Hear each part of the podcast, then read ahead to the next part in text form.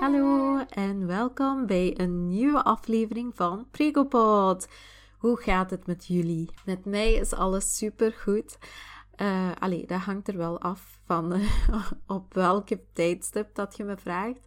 Uh, als je me overdag vraagt, dan ben ik zo positief al als iets. Uh, ik, voel me, ik voel me wel meer en meer zwanger, dat wel.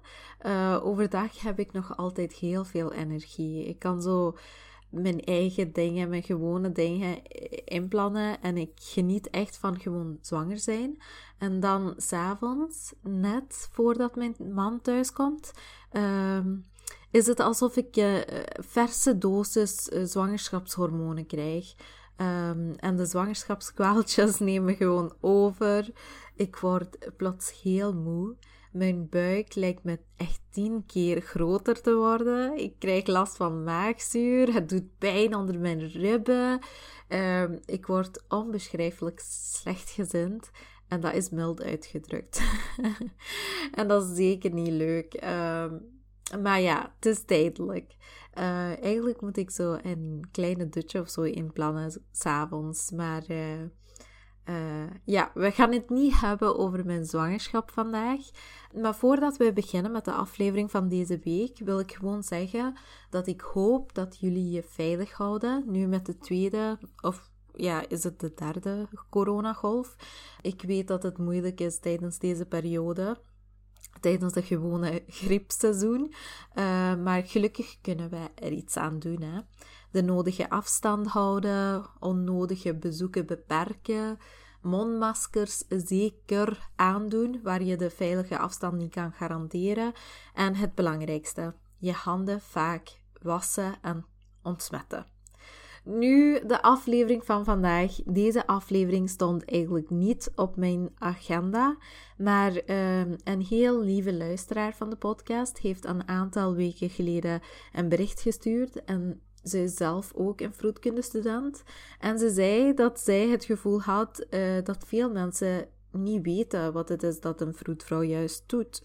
En ja, voor ons vroedvrouwen is het natuurlijk evident wat onze rol is en wat onze taken zijn. Maar uh, dat is inderdaad niet, niet door iedereen gekend. Dus de aflevering van vandaag gaat over de vroedvrouw en haar werkrol.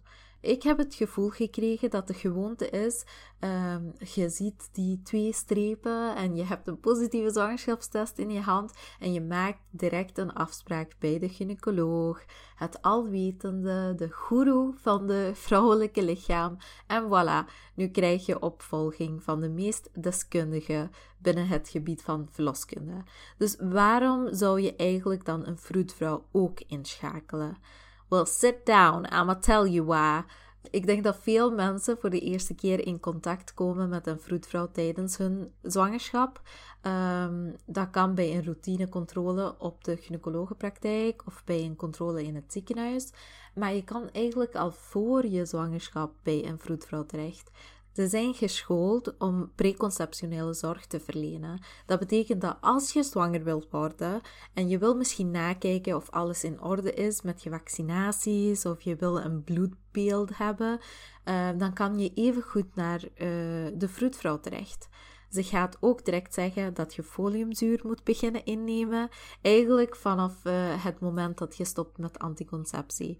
Als ik jullie iets kan meegeven van deze aflevering, is het dat je foliumzuur begint te nemen als er een kans is op zwangerschap. Dat is heel belangrijk voor de ontwikkeling van de neurale buis in het begin van de zwangerschap. Um, goed, dan heb ik daar out of the way. Je krijgt ook meer inzicht rond hoe dat je lichaam werkt en hoe je menstruatiecyclus in elkaar zit. Um, wanneer dat je fertiele dagen invallen. Dit om je kansen om zwanger te worden te verhogen. Een vroedvrouw gaat echt op een holistische manier te werk gaan. Om te zien of je klaar bent voor een baby. En dit heeft veel meer te maken dan alles enkel uit een lichamelijke of medische perspectief te bekijken. We gaan niet enkel zien of er vitaminetekort zijn in je bloed. Um, andere factoren zijn ook van belang. Jouw overall gezondheidstoestand. Ik heb ook veel aandacht voor de psychologische aanpak. Uh, want dat is een grote verandering in, in jullie leven.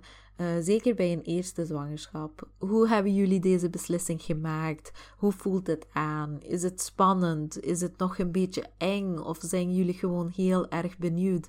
Dat zijn leuke vragen, ja. Maar ook een manier om mentaal te kunnen voorbereiden. Andere vragen, zoals jullie eetgewoontes en jullie levensstijl, die worden ook besproken. En via deze manier kan je eigenlijk de risico's opsporen en deze proberen uit te sluiten, reeds voordat jullie zwanger worden. Ook worden de familiale en medische geschiedenis besproken. Dat is niet enkel voor de vrouw, maar de man hoort er ook bij. Zijn genetische of familiale geschiedenis is natuurlijk even, even belangrijk. En deze afspraak is meestal um, redelijk lang.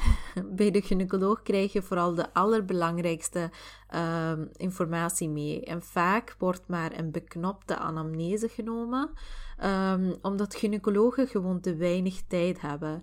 Ze doen raadplegingen, niet enkel voor zwangeren, maar ze behandelen echt vrouwen van verschillende leeftijden, van hun tienerjaren tot na de menopauze. Um, en dat zijn natuurlijk vrouwen met allerlei verschillende vrouwelijke problemen. Daarnaast doen ze de bevallingen, uh, dus de vaginale en de keizersnedes, maar daarnaast ook andere chirurgische ingrepen, zoals hysterectomie, dat wil zeggen het verwijderen van de baarmoeder, en andere soorten ingrepen. Dus ja, gemakkelijk is het niet om gynaecoloog te zijn. Wat fijn dan, dat er zoiets als vroedvrouwen bestaan die voor de gezonde vrouwen kunnen zorgen en die de fysiologische zwangerschappen kunnen begeleiden.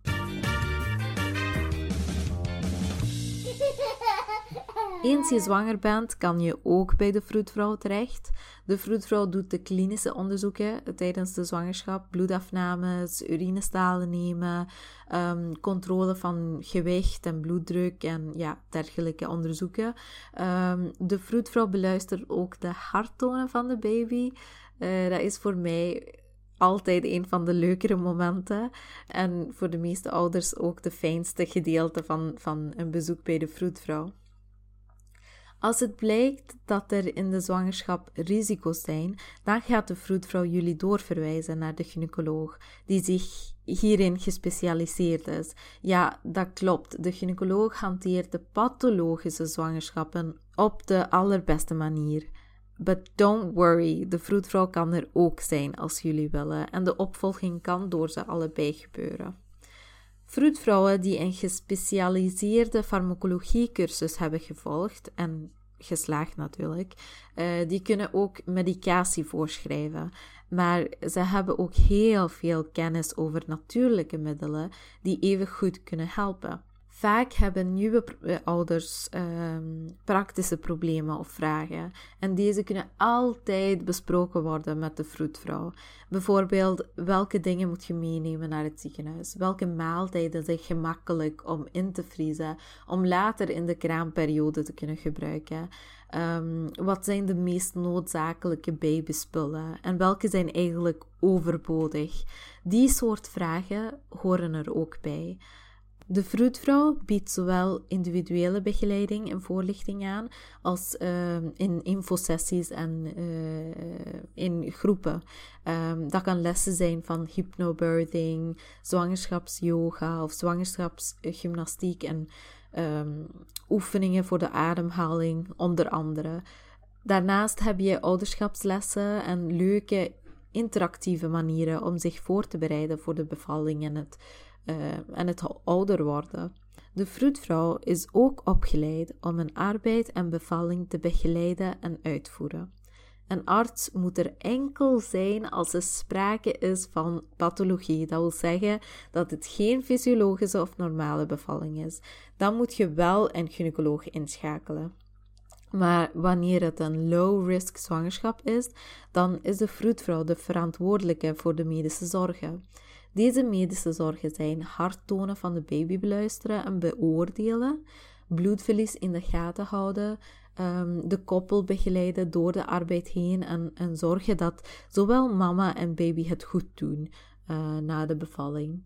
Um, ze mag ook een vaginaal onderzoek doen om te bepalen hoeveel opening er is, alhoewel deze meestal niet nodig is.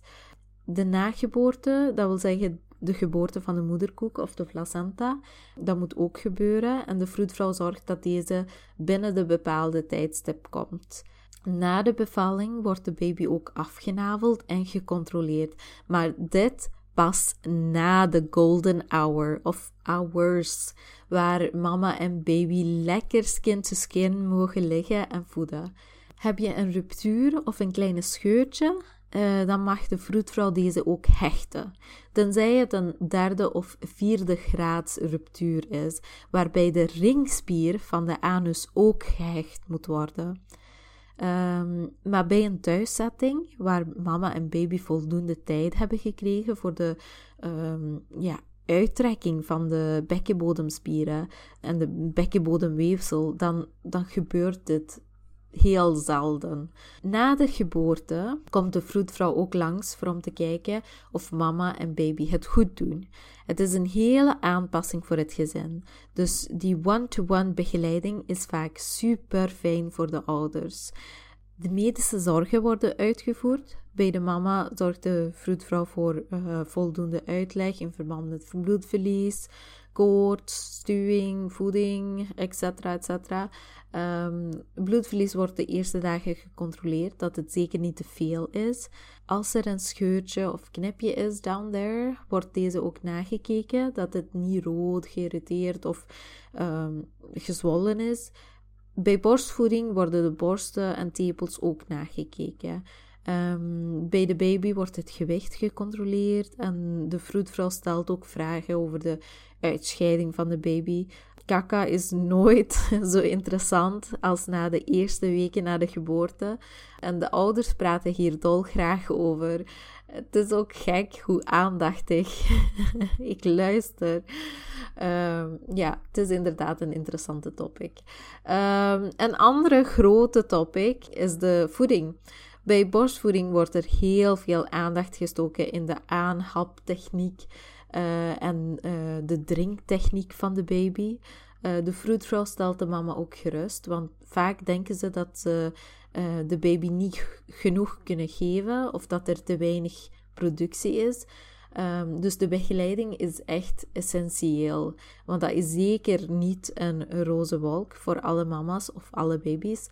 Soms is het nodig om te kolven. Um, er zijn verschillende redenen hiervoor. Uh, mama wil haar productie misschien verhogen um, of een voorraadje opbouwen omdat ze terug gaat werken. Um, borstvoeding kan inderdaad moeilijk zijn, maar flesvoeding is ook geen easy way out. De kunstvoedingsjungle is een plaats waar ik nog altijd in kan verdwalen. Je hebt er zoveel opties. Niet enkel de soorten kunstvoeding, uh, maar ook de verschillende soorten flessen en spenen. Um, de verschillende soorten water zelfs. Het wordt soms te veel voor de ouders om zelf een beslissing te maken met zoveel verschillende opties. Gelukkig maar dat de vroedvrouw dan kan helpen met haar expertise.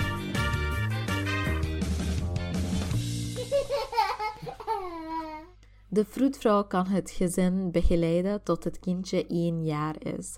Daarna volgt helaas een bittersweet vaarwel. Uh, ja, tenzij je weer zwanger wil worden, hè. Veel van de taken heb ik gewoon uitgelaten, want de lijst van wat de vroedvrouw allemaal kan is heel lang. Uh, de vroedvrouw kan ook in verschillende settings werken, maar ik denk als, als je aan een vroedvrouw denkt, ziet je haar misschien vooral in een ziekenhuissetting, zo op een bevallingsafdeling of in de materniteit. Um, de vroedvrouw ziet je ook uh, op I V F-afdelingen um, en op gynaecologische afdelingen. Daarnaast werken sommige vroedvrouwen in abortusklinieken. Uh, na een mastersopleiding kunnen ze ook lesgeven, misschien aan toekomstige vroedvrouwen. Uh, ze kunnen ook werken als uh, vroedvrouwen aan huis. Onthoud ook dat als je je niet comfortabel voelt bij je huidige vroedvrouw of welke andere zorgverlener dan ook, uh, dan kan je altijd van vroedvrouw veranderen. Sommige vroedvrouwen passen sommige vrouwen beter. En hopelijk vind jij de juiste iemand waarmee jij op je gemak voelt. Och, dat was inderdaad heel veel informatie in één keer. Um, hopelijk is het nu wat duidelijker wat een vroedvrouw allemaal doet. Uh, laat me gerust weten of je nog vragen of ideeën hebt voor de uh, podcast. Nu heb ik genoeg gepraat. Tot de volgende keer. Bye!